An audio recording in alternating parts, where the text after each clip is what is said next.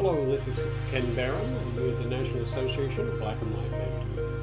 Coming to you live, and today we're going to talk about the Texas new congressional map. But before I do that, please subscribe or like us, and on many chat uh, platforms. So let's get it started.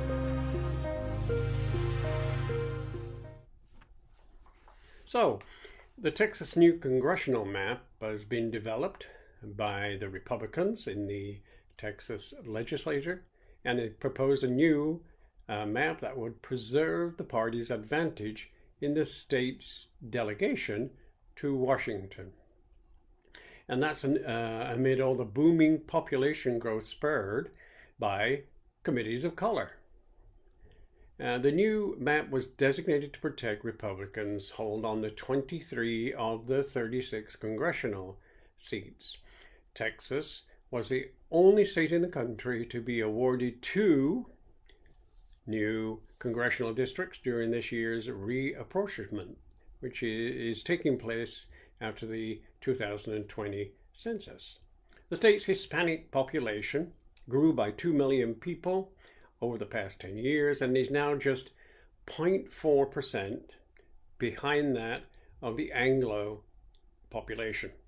But the map proposed by the Republican controlled State Senate Redistricting Committee would decrease the number of predominantly Hispanic districts in the state from 8 to 7 and would increase the number of majority white districts from 22 to 23.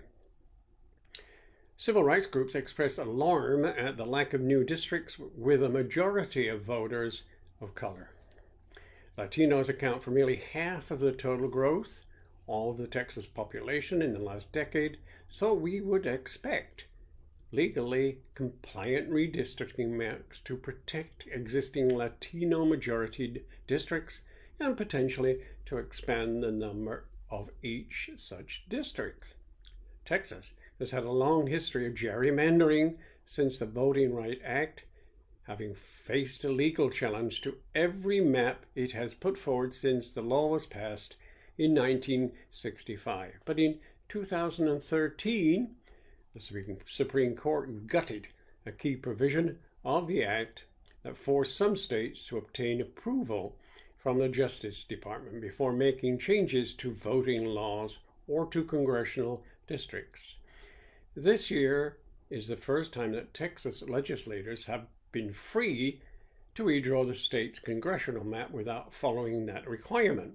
And across the country, each party is poised to press its advantage to create as many favorable congressional and state legislative seats as possible in states where its lawmakers control how maps are drawn. On Friday, the National Redistricting Action Fund sued Ohio over Republican drawn state legislative maps that is argued to have violated a 2015 state constitutional amendment.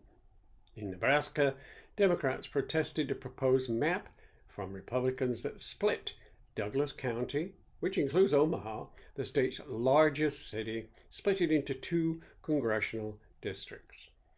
The Democrats eventually forced a compromise that maintained a district in which President Biden won a majority of votes. On Friday, Nebraska legislator agreed to pass a congressional map that preserves Douglas County as a single district. Fast growing Oregon is one of the few states where de- Democrats have the potential to press the redistricting advantage. The state is adding a sixth congressional district to its delegation. And this has now um, it's got four Democrats and one Republican, but the new map, set to pass on Monday, will most likely create a Democratic district, adding to Democrats' advantage in the state.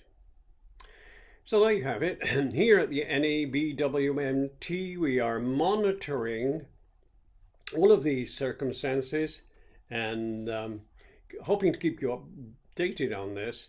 And you need to visit us, visit us more uh, on Facebook Live and subscribe and like us.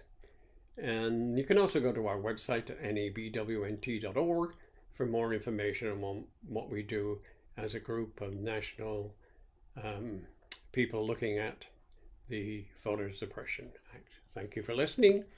We'll be in touch soon.